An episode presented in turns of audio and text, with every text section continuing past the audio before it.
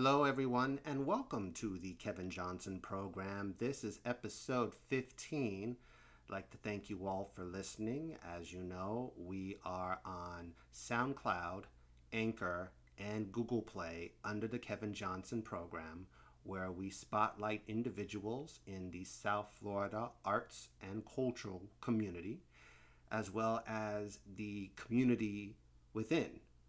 And I'd like to introduce my guest at this time.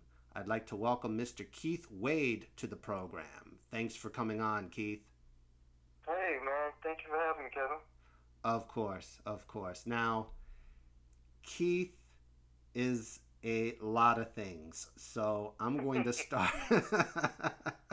Not those a lot of things, but uh, he does a lot of different works but I want to go back on how I connected with Keith. I saw Keith in a show. It was a theater production. It was produced by the M Ensemble, and it was in their North Miami home. Now they, of course, moved to a different venue, a larger venue, but it was the music lesson. I'm sorry, I'm sorry, the piano lesson. Thank you. The piano lesson by August Wilson. Do you happen to remember how long ago that was? Man, that was whew, that was 2000 maybe 7? Okay. Maybe? Okay. Yeah, maybe 2007. Okay. Okay. Well, 10 years ago. Right. Years ago. Yeah. That is the first time that I saw you. And the funny thing is that you were playing an older character.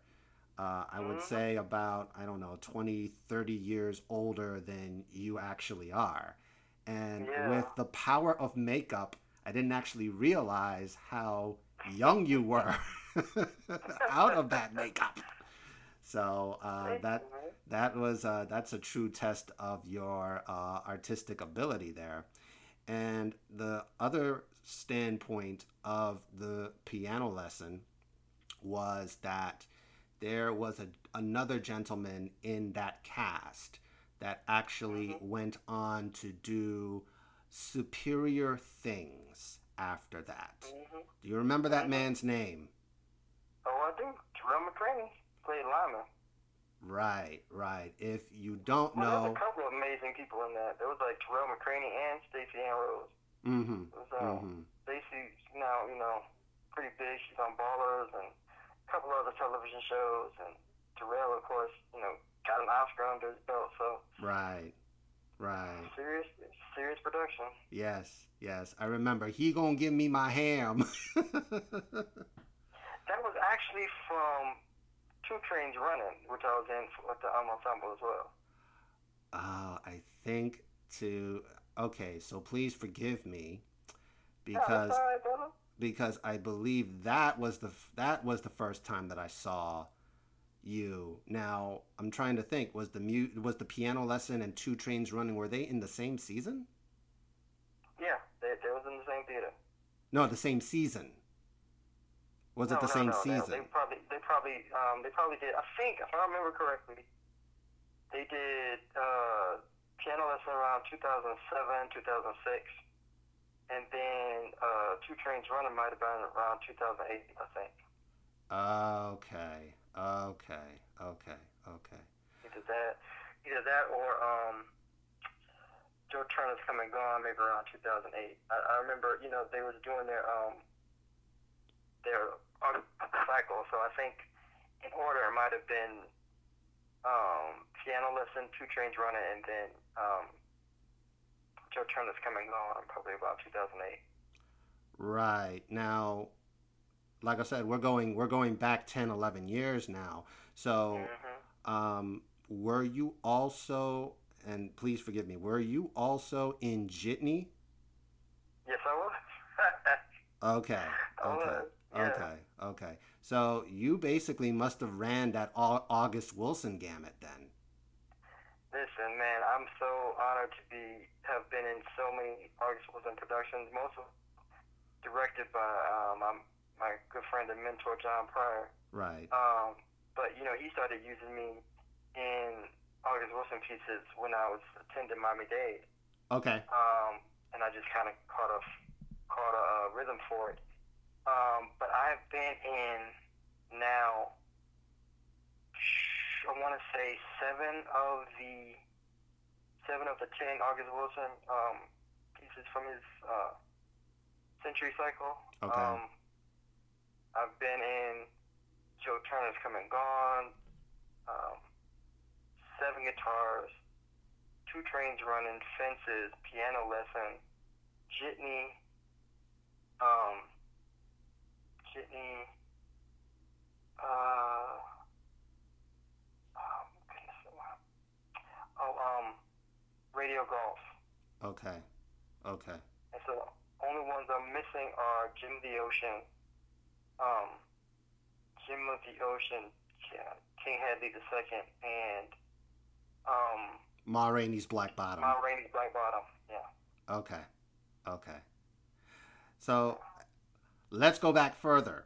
You are a Florida boy, right? Born and raised? Born and raised in the county, county of Dade, baby. I claim 305 till I die. Know? that's my that's my other side. When you when you get into it, when you start talking about Miami, I, I kind of re- revert into my Orleans, Carroll City self. oh, this is going to be a fun episode. so, what part of Miami were you uh, born and raised in?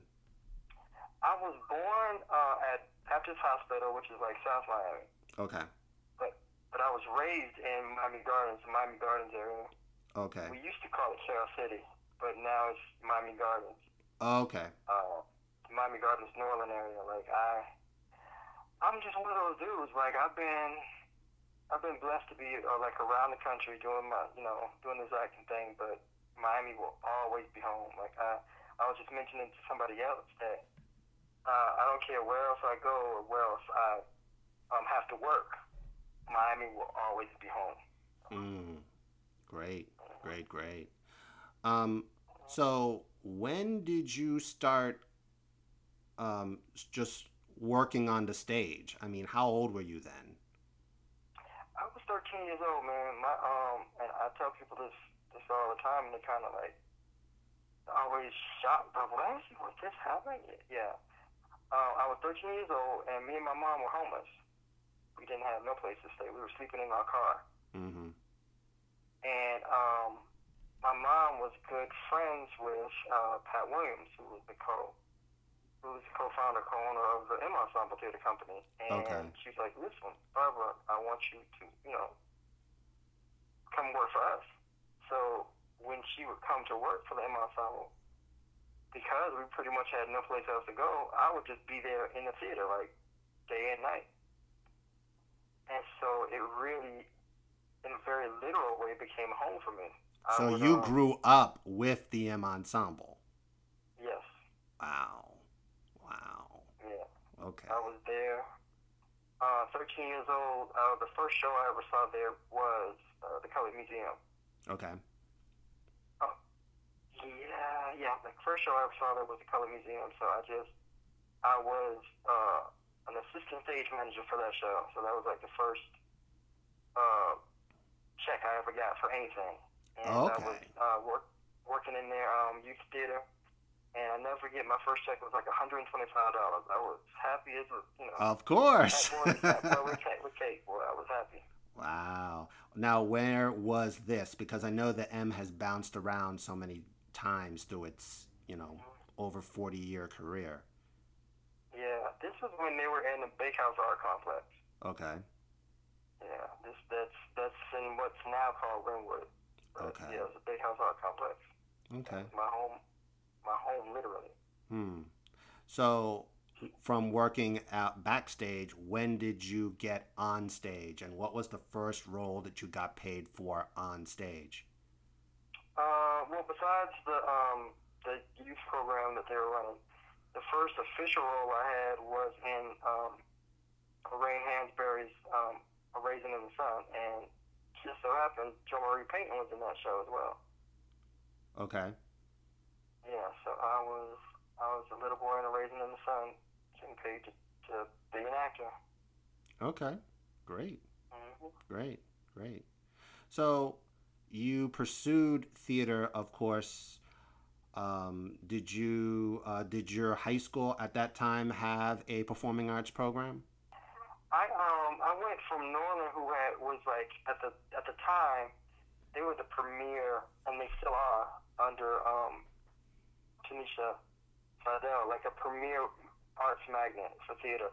I wasn't in the theater magnet. I just kind of was. I was in the professional realm, but I was never in the arts magnet. So Okay. uh, a lot of my friends went to New World or whatever. I just went to Norland Senior and then American High. And it wasn't until I got to American High that I found De- Deanne Klein, who was the theater teacher there.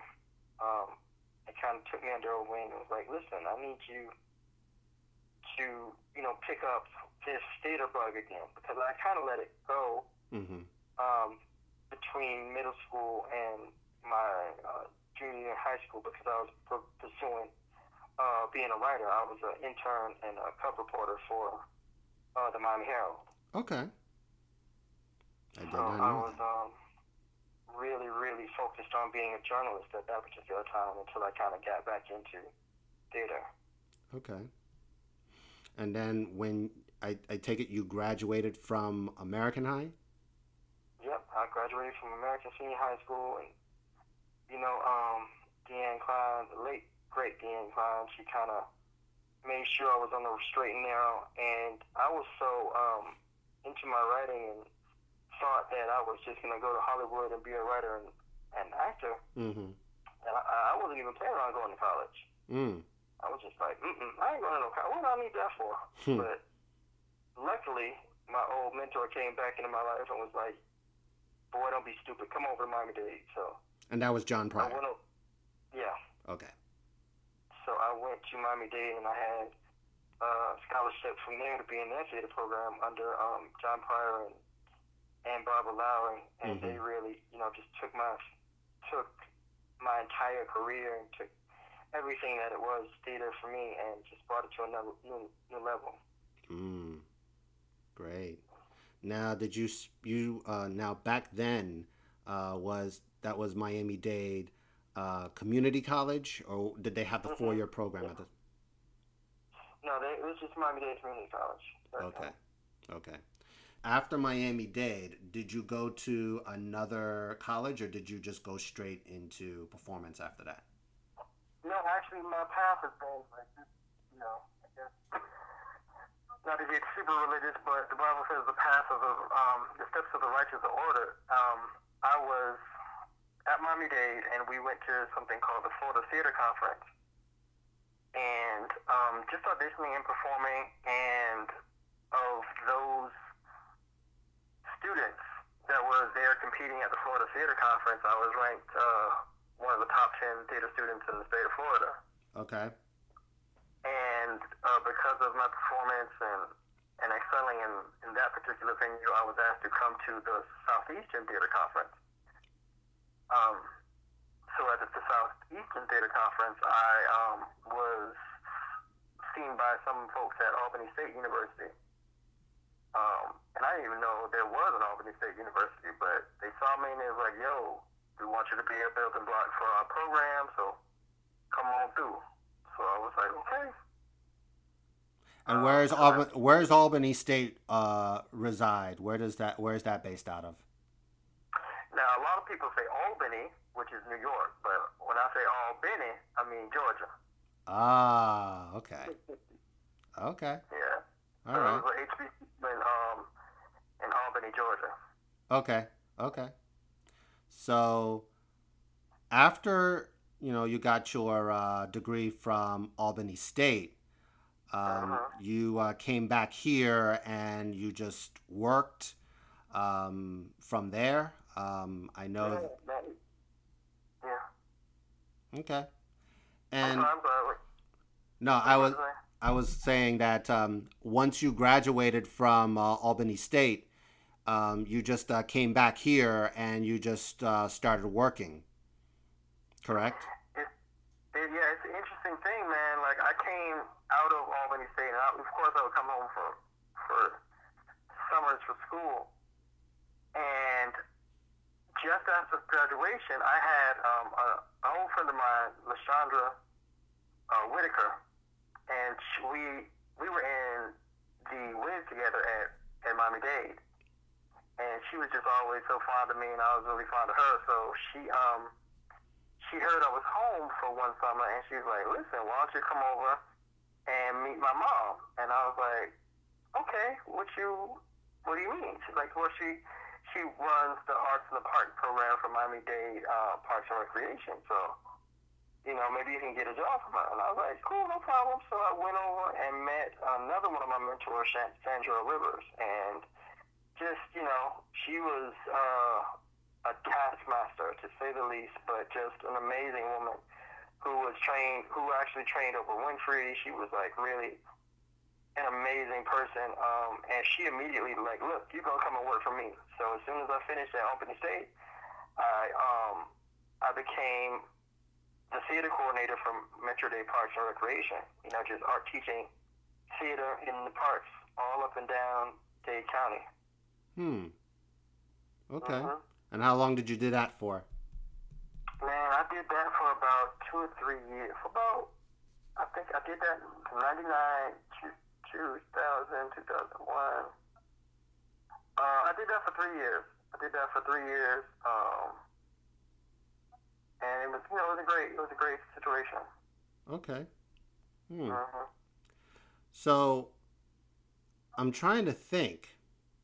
And like I said, please forgive me if I, or pardon my ignorance, you might say, no. because the only times that I've seen you perform is either with M Ensemble or I, I, I remember you uh, just previously did um, Venus, the Suzan-Lori Parks play with the African Heritage Cultural Arts Center, which now, of course, has a theater program on its own. So uh-huh. when you now I'm trying to think also of course there is the African American Performing Arts Community Theater with uh, uh-huh. Teddy Harrell uh, who is now assistant center director for African Heritage but around the time when you were, um, you know, working in the Miami theaters, did African Heritage? I know my uh, M Ensemble performed at Mar- African Heritage a few times, but was this like the very first time that African Heritage actually had its own theatrical program when it was doing theatrical productions? Yeah, no, no, they've been doing uh, theater for years. You know, the Windsor Narcisse Theater has been home for for for different companies, not only uh, M Ensemble, um, not only at APAC, but you know I've done a lot of my productions there, like the production that I got nominated for the Pulitzer, um, Hustle because these crackers ain't playing. I put on myself there. Right. Okay. Um, so they've been, you know, they've been a home for a lot of folks over the years. Hmm. Which leads me into your writing because I know that you've written a uh, a few plays as well as a book. So I remember uh, you had a uh, you even wrote a musical, right, called Hampton House. Sure enough, and you'll be seeing it again next year. Aha. So, what was Hampton House about for us people that unfortunately never got to see it in its first incarnation? Um, you know, I did I wrote the the Hampton House piece, which was pretty much like a workshop piece, um, in in 2005 or so. You know, I just wanted to workshop it because it was my family's true story. My fam, my mother and my father. Um, my mother was a front desk manager for the historic Hampton House in Miami, Florida. Mm-hmm. Um, and my my father assisted. Like my whole family was there. My grandmother helped cook in the restaurant. My aunt owned a boutique. My uncle helped in the restaurant. My mom actually managed was one of the managers for the front desk and ran the Rainbow Room restaurant herself. So, um, so much of what happened in the Hampton House had to do with them in a real form. Like if you go to the Hampton House right now, then my mom's picture is on several of the walls. Okay. So um, Hampton House the musical was just um, a, a slightly fictional uh, retelling of the last days of Hampton House. Um, and you know, just growing up hearing about those stories, I put a lot of that stuff in there. But when I bring it back to the um, M Ensemble stage in the near future, I'm going to take a more uh, historic look. I'm kind of rewriting the entire production. Okay. Um, to do uh, a more historical look at what happened with the Hampton House because um, I kind of, in the workshop version, I left out um, some of the real stuff that happened with Dr. King, some of the stuff that happened with um, the riot of 1968 and uh, Muhammad Ali's involvement with uh, the Hampton House, and you know, just my my parents' real interactions with them. Like um, Dr. King uh, was somebody that my mom really, really liked and admired, and had some great conversations with, and she was really good friends with um, Muhammad Ali and James Brown and um, even Aretha Franklin that came through, you know, so all these stories will be retold in the Hampton House remix, as I'm calling it. Okay. Okay. Now, this time around, are you funding it yourself again, or is a is uh, another company picking it up? No, the uh, the M Ensemble Theater Company is going to be picking it up. It's going to be their production. Okay. And it, it'll be the first time. It's kind of like the world premiere professional premiere in a in a historic um, company like the M Ensemble. So it'll be the world premiere on the M Ensemble stage. So it all of it is kind of coming back full circle. Nice, very nice, Mhm. very nice. Mhm. Now, other than that, and then you also you were telling me about the uh, the basketball piece that you wrote. What was it called again? Hustle, cause these crackers ain't playing. That's a fun title. Um, Yeah, well, yeah. Yeah, I'm a, um, you know, I, I probably don't look much like now, but I'm an old basketball head. Like I was a street ball player. okay. So, uh, you know, just coming from high school all through college and, you know, my early 20s, that's all I did. Like, I was a street basketball player from, we would go all the way down to the Miami Beach, all the way up into West Palm, just looking for different courts to play on. Mm. So um, that was really my um, that was a passion of mine that I just wanted to tell those stories from that perspective. Right. Right. hmm And like I said, pardon my ignorance, but APAC did that one. APAC produced that one. No, I produced it myself. You produced Um, it yourself, but that was at African Heritage, right? Yes, it was because you know I wanted to use that kind of um, visceral black box theater space and uh, African heritage, and those folks um, really accommodated us doing it. You know, there that along with the uh, Miami Dade Cultural Affairs Committee. Just um, you know, I wrote a grant for it, and they um, they helped me put it on. So it was an amazing production. Hmm. Hmm. hmm Now, I also wanted to uh, reach out to you because I understand that you were truly uh, putting a lot of investment in a uh, story that you wrote called A Warrior's Path, and you even adapted it to film. So, uh, what is that about, and how did you get the wherewithal in order to finally adapt that into screen? Yeah, it's um, I, I being a really multifaceted writer. I've written everything from the past to the present to the future. So I've dealt with the past in Hampton House. I dealt with the present in Hustle, and I dealt with the future in A Warrior's Path. Mm-hmm. I am. I'm a sci-fi head. I grew up like first thing this morning. I woke up, and anytime I see Star Wars on, I'm turning it on because that's who I am. okay.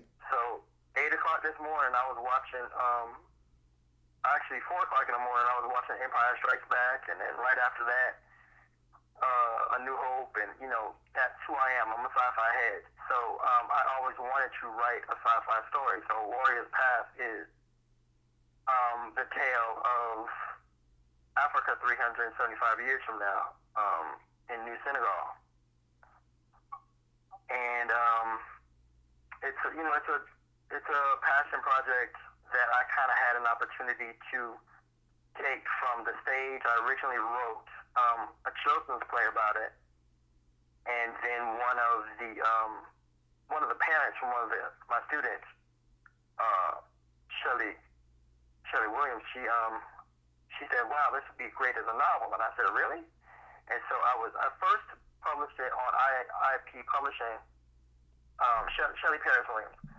Um, so I first published it in around uh, 2000, 2006 on IP Publishing.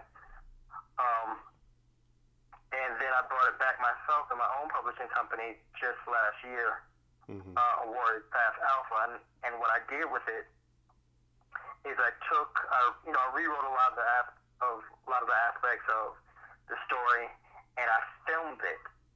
And so um, I lace that in a book as well. So as you go through the book, you'll see a hyperlink, and if you buy like an ebook, or you can just take the hyperlink and punch it into a browser, what you're reading pops up in film format. Okay, interesting. You know, so it's a it's a submersive experience that encompasses both literature and film. Okay, great. Yeah, so that great. That's available on um, on like um, Amazon and it's all over now. You can just pick that up. Um, so it was a it was a great experience that I got like actually some old friends to be involved with it as well. Like I went back and my my theater um, my theater godmom um, Jo Marie Payton is in it. She plays the um, the matriarch of the Warriors Path series. Um, I see Lorraine Williams, who's like uh, 300, 120 year old time traveler from the future. Mm. So she's 120 years old. That she she is from the future that traveled into the past to protect my bloodline, my grandmother, my mother, and now me. So Harriet Winslow is in your film. Yes, Harriet Winslow is in my film, and and you got a uh, you got a, a a teen idol in your film, yeah. and I really wanted to talk about this. Debbie uh-huh. Gibson.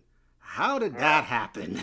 Debbie Doggone Gibson. Yep, she's in it as well. She plays um, my treatment um, psychologist, uh, Giovanni Washington.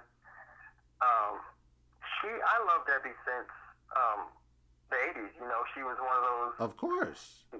She was one of those like my favorite artists back in '87, and you know, going. I grew up listening to her and just loving her music. Mm-hmm. And so, um, fast forward, uh, I, and I met her actually during that time. I snuck backstage at one of her concerts and was so starstruck that the only thing I could say to her at that time is, "One day we're gonna work together." Ah. Uh one day we're gonna work together. And she pulled me up on stage and the whole thing, and I thought that was it. Fast forward 20 years, we're putting together a Warriors Path, and we're really trying to think about who we could possibly get to play some of these roles. And I said, you know what? I want Debbie Gibson. And my producers were like, what? And I was like, yeah, we need to get Deb. And it was like, Keith, you're crazy. I was like, yeah. Find her people. I'll, I'll make it happen. So we, um, one of the producers that worked on it, she found her um, management number, and she gave me the. And happened to call the management. I just, you know, ask is free. So I called the management, and her manager just happened to be her mom, Diane Gibson. And okay. so I said, you know, I just gave her my whole spiel. Hey, listen, I'm a filmmaker. I've been, you know, a huge fan of Deb for forever, and I want her to be in my movie and she was like, you know what? Um, we're gonna be in West Palm. Why don't you come and see us? Let's talk about it. Sure enough, I went there, script in hand. I walked in the dressing room. She saw me. I saw her, and she's like, "Hey, I remember you." like, oh my God. And so right then, she was like, of course I would do it. And ever since then, we've been like literal fast friends. Like she called me on my birthday, I call her on her birthday. We are thick as thieves. You know, we call each other. You know, uh, I call her my sister from another mister. She called me uh, her brother from another mother. Oh wow, wow. hmm So as far as financing goes, did you have to like uh, refinance the house and the car for all of that? Because you had a lot of star power. Yeah, man. We had some amazing producers and executive producers. You know, uh, uh, he probably don't want to say he helped as much as he did, but um, yeah, um, you know what, John? I know I will say there was two Johns, and if you look the movie, you'll find out the names. But they're they're really humble dudes, and they don't want to. Um, they probably don't want that much credit for it. But two Johns from the Miami community and the film community here really helped out um, funding the project. Okay. All Yeah, right. so they were really great, great dudes, and they helped us get it, you know, make that concept a reality. Great. So now I also know that you have um, been involved in these specific panels, uh, the Heaves Drop or the sh- what is it? the Heaves Drop uh, panels uh, that uh, took place at uh, Gigi's Music Cafe. So how did that all come about? Well, uh, Felicia Martin, Fifi, um, is you know the founder and creator of He's Drop, is a good good friend of mine, and so she's like, "Yo, you want to sit on the panel?" I was like, "Of course." So I sat on a couple of panels, um, just talking about relationship stuff. I am not an expert by any stretch of the imagination in that field, however. Uh, I did, you know, I was able to share my opinion about some stuff. Um, and it was cool. You know, I, I did two panels with them, and I'm a big fan and a big supporter of everything uh, Fee's doing. hmm hmm Mm. And I understand now that you are um, on location, of course. Uh, You are working on a project that, of course, you cannot disclose, which is fine. Yeah. Um, however, I wanted to get your intake, and like I said before, uh, feel free to disagree with me. Feel free to update me on any uh, any changes. Uh, this is an open discussion because the times that I've seen you is, and full disclosure, uh, we've worked together. You've participated in a few of my live programs, uh, whether it was a reading of A Raisin in the Sun that we did, uh, uh, and uh, and I, first off, I want to set aside. I want to thank you for still uh, participating in the project. I know you wanted to play Walter very badly. So let's get that out of the way right now. I know you wanted to play Walter very badly, but uh, I appreciate you being a true sport and uh, playing Asagai uh, in the uh, in the piece. And That's awesome, man. I love to do it. and um, I know that um, you participated in a school project uh, with another gentleman where you read the meeting. It was a play uh, with uh, Martin Luther King and Malcolm X. And of course, you've also shared your poetry with us when we are doing our poetry events as well. So that's why I introduced you as a person that does a lot of things because you have so many people that have multiple multiple hyphens in their name and Yeah.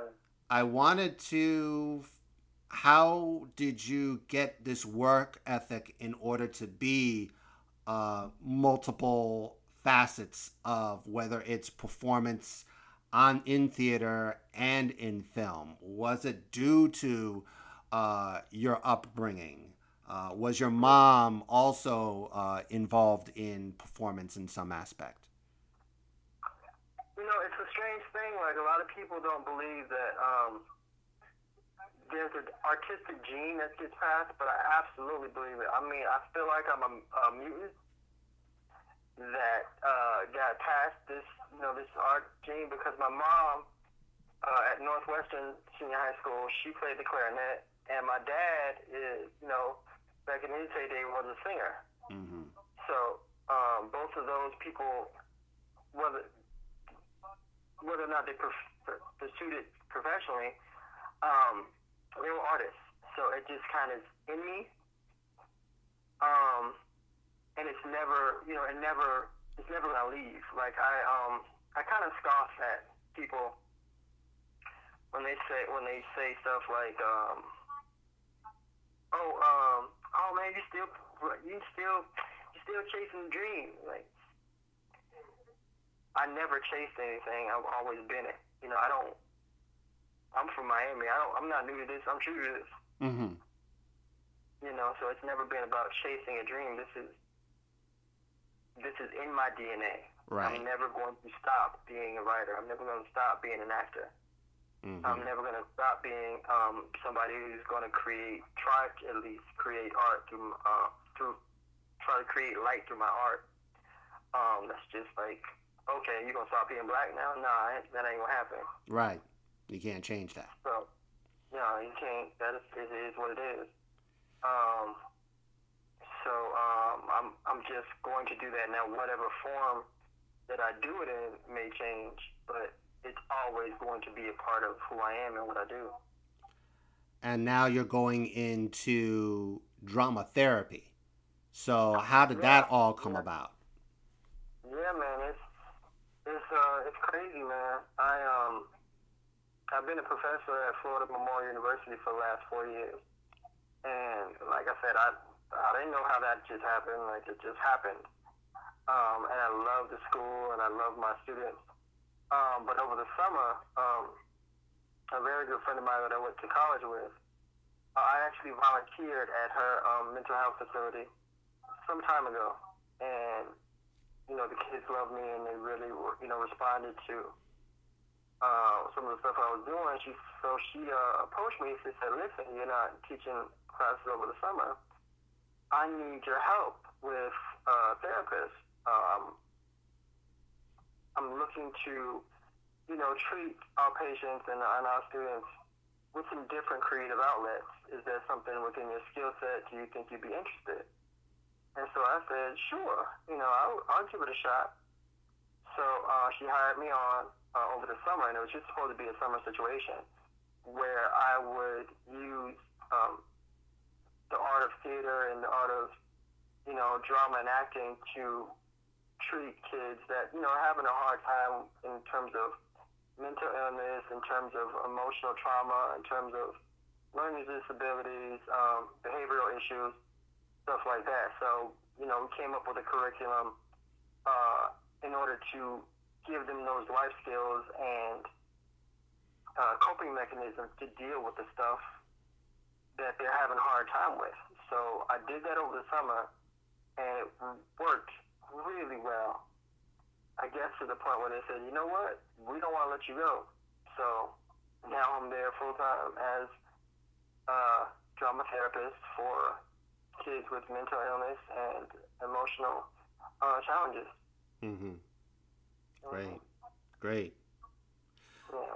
So, to take a bit of a step back, you were a professor of theater at Florida Memorial University for four years. Now, did you create that program, or was there a program that you came into? No, um, I created the program. I, you know, I founded the Obsidian Order Theater Ensemble there on campus. Previously, um, Patricia Warren, who was uh, the theater, she not only ran the uh, Lou Rawls Theater, but she was uh, really instrumental in beginning uh, a troupe there. She passed away, and Mhm. she, uh, she she originally brought me there in like 2000. Uh, I want to say 2006 or so, 2006, 2007, to direct uh, a tribute to August Wilson. Okay.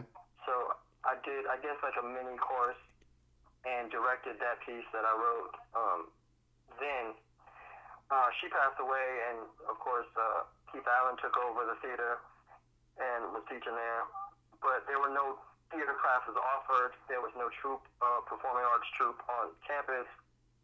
So when Dr. Abraham um, had an opportunity, she called me up and said, "Hey, listen, Keith, would you come back and be a theater professor here?" And I was like, "What? Are you serious?" Hmm. Like, yes, I want you here, um, and I think you could do amazing things with our students. So I said, "Okay, fine. I would, I would love to do that." So I came there and um, just hit the ground running, and there were passionate, hungry kids that wanted a program. So I built, we built the uh, ensemble from the ground up, and um, four years later, it's they're still, you know, thriving and thriving. Is one of the premier performance organizations on campus for the last uh, three or four years. Um, so four generations of people that have really loved and wanted to cultivate theater on that campus have come through that organization. Um, we had one national champion um, two years ago that went to the Southeastern Theater Conference and just dominated in theater. Um, we have two Oscar winners to our credit because uh, Moonlight came there and took my students and put them in the film. So a lot, two of the speaker roles that are in Moonlight are they pluck those students right out of my classroom. Mm, nice. Yeah. And who is uh, succeeding you now? Who is your successor? There is none. Um, it's, we're, I guess the school is really kind of going through a period of transition.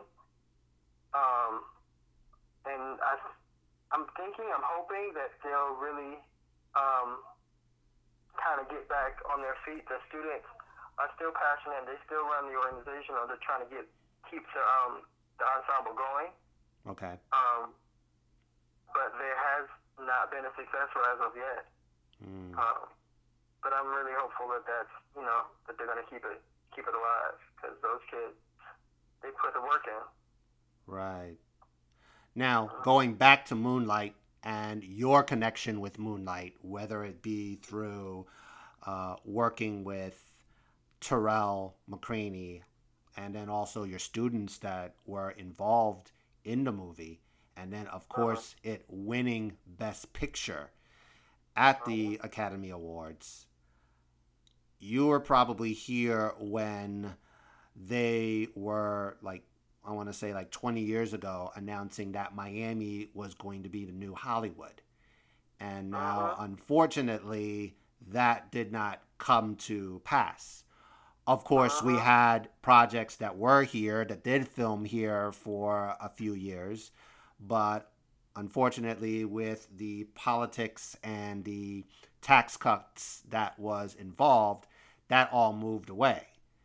And then, of course, you Uh-huh. have this uh, movie, this film by a writer who was who is prolific, but was most prolific in stage. And he, of course, got with a few other people in order to create this project, and now it, it's reaping the benefits of being shot all in Miami, being shot in different parts of Miami, winning the Best Picture does this actually say to the masses that say, hey, this is Miami, we did this, come on back and let us show you how we can be just a good, uh, viable film market as, say, a, Atlanta or a Vancouver or a Orlando, perhaps. Yeah, um, I'm really hoping, you know, this shameless plug. I'm hoping this uh, our brother Andrew gets back in office or gets in office because uh, he's made a pledge to bring the film industry back to to Florida. Um, the political, you know, highway robbery that uh, our current administration has uh, committed against uh, the film industry is, I don't I want to say borderline criminal. Um, because we sh- we should have and we could have been right there neck and neck with uh, Atlanta in terms of being a production hub for a lot of film and television stuff. Um, Mhm. I know personally, you know, without going into um, a lot of detail, I know Tarell McCraney is a big champion for um, for film here in Florida because he, along with Barry Jenkins, who's a Florida boy himself, um, and and uh, Andrew, um, who's a Florida boy, another produ- producer from uh, Moonlight. They they fought to have Moonlight here and other projects here, and they're champions for um, for filmmaking here. So uh, it's because of those brothers um, that you know a lot of us are are working or had an opportunity to even be in a um, Oscar-winning film. Like Mm. you know, it's it's an amazing thing. My my kids, my students, were on the big screen around the world because Barry came to the school, because Andrew came to the school, and because um, Tarell has never forsaken Miami. He's always come back and tried to do uh, work here, even to the point where he, you know, he's there at the Cultural Arts Center over the last two summers, training the next um, generation of writers and, and producers and actors. I mean, my, my daughter took his program. Mm. So, you know, she's training with Tarell. You know, it's a real thing. You know, so and it's it's a viable industry. And that's a true Uh, testament to people who never looked back. Uh, well, Exactly. actually, no, they have looked back and Mhm. never, um, how can I say, never despised or never turned their back, even though they looked back and they were giving back. So that's a true testament to these artists that were able to do that. And of course, for yourself, who is rooted in this performance wise, whether it is stage or screen, that, like you said before, 305 till you die. So that's a true, true testament to you as well. Um, I wanted to also ask you other than the M Ensemble, have you auditioned for any of the other theater companies that, Absolutely. uh huh. I um I, I was I was privileged to be a part of the um the Carbonell Award winning cast for Ruined at Gable Stage. Mm hmm. Okay. Um, I worked with Gable Stage. I worked with Mosaic Theater on um, in Darfur. Um, you know, several different, um, you know, big, not big big companies like Mosaic and and um, and Gables and and smaller companies as well. So I've been doing this for a minute with a whole bunch of different people. So I've you know I've been really really fortunate. and you have possibly seen artists of color now getting more prominent roles in the local community as opposed to 10 15 years ago so uh, do you feel that uh, the change or do, do you feel that uh, there has been a change in reference to uh, people of color, of course, getting principal roles at mainstream theaters? hmm Um, for me, I've always loved being an actor with the M Ensemble, not only because of the literal family connection, but um, that's the big time for me. Mm-hmm. And so it's no different when I went to uh, Gable Stage or Mosaic or any other theaters. Um, I felt like I was in the NBA as soon as I hit the ensemble stage. Mm-hmm. Um, and I think because now everybody else sees it too, um, that it's like I, I've always felt like I was Willie Mays in the Negro Leagues, but you didn't realize I could pitch in the major leagues as well. Mm. Okay. And, and I think that um, now that people are recognizing that, oh wow, y'all are just as good, if not better, than a lot of the people that we thought were just such oh, amazing talent. Damn, what have we, you know, what have we been missing? So what have you been missing? You've been missing talents like Andre Gainey.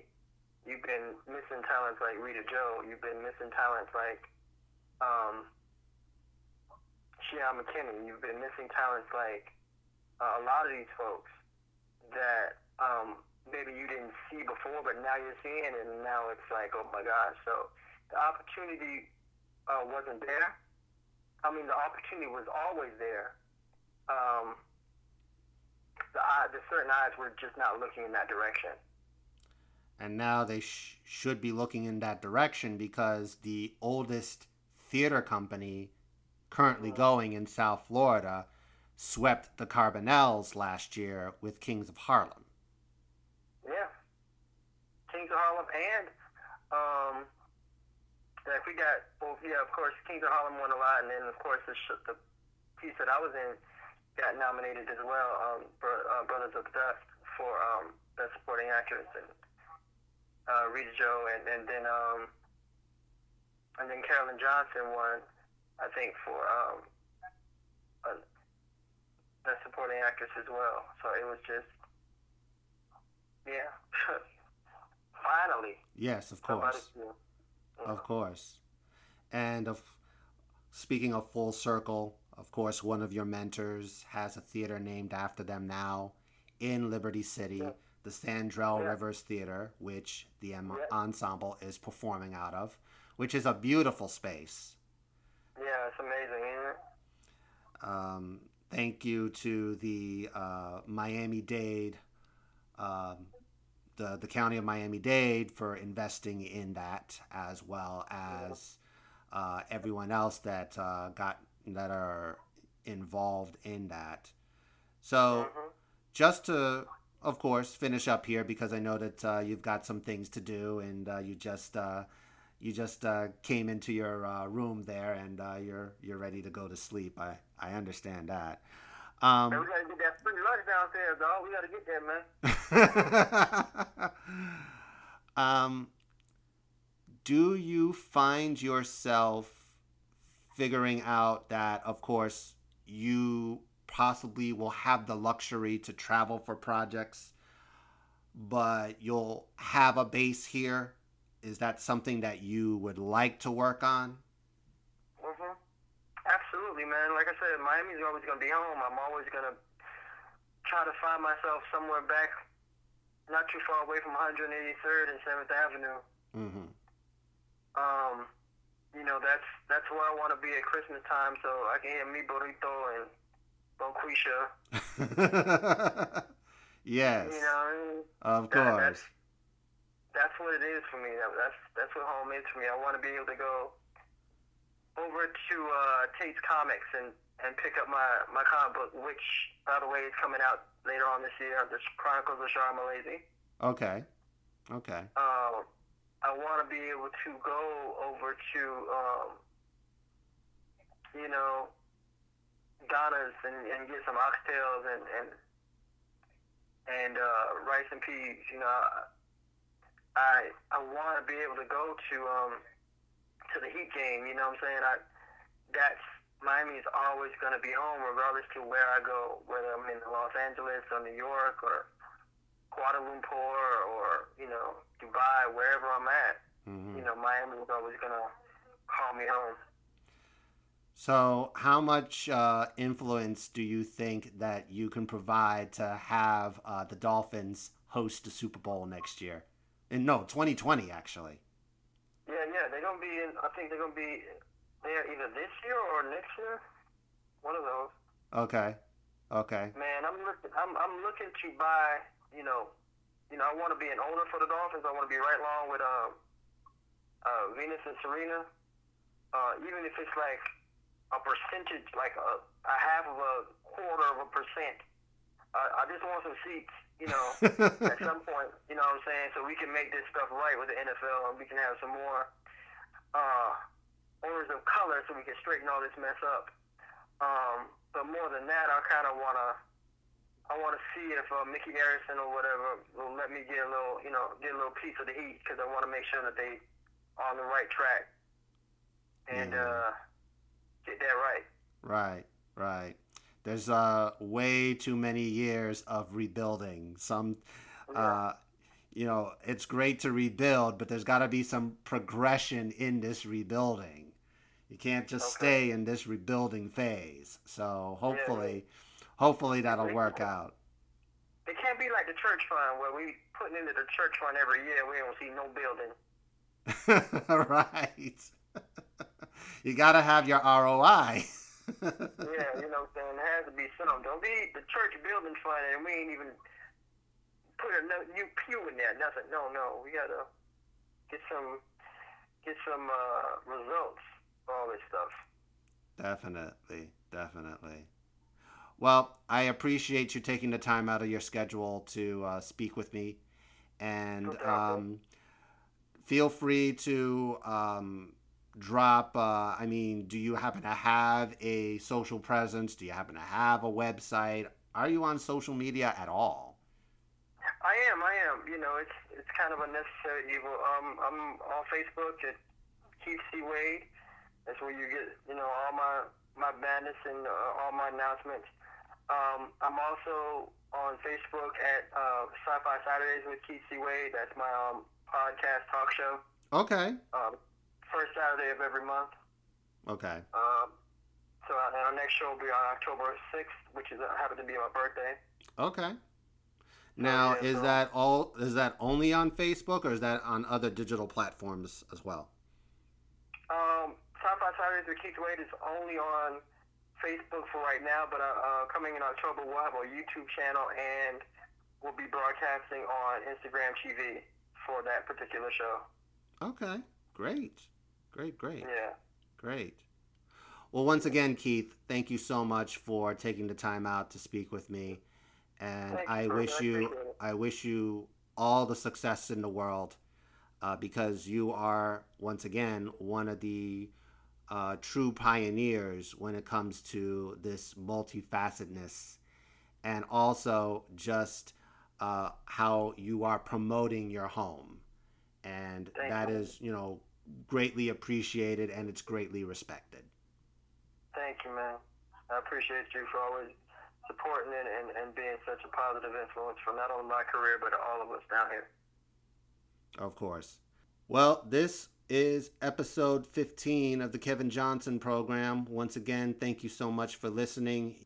You can find us on SoundCloud, Google Play, and Anchor under the Kevin Johnson program. And once again, thank you again for listening, and we hope to see you at the next episode. Take care.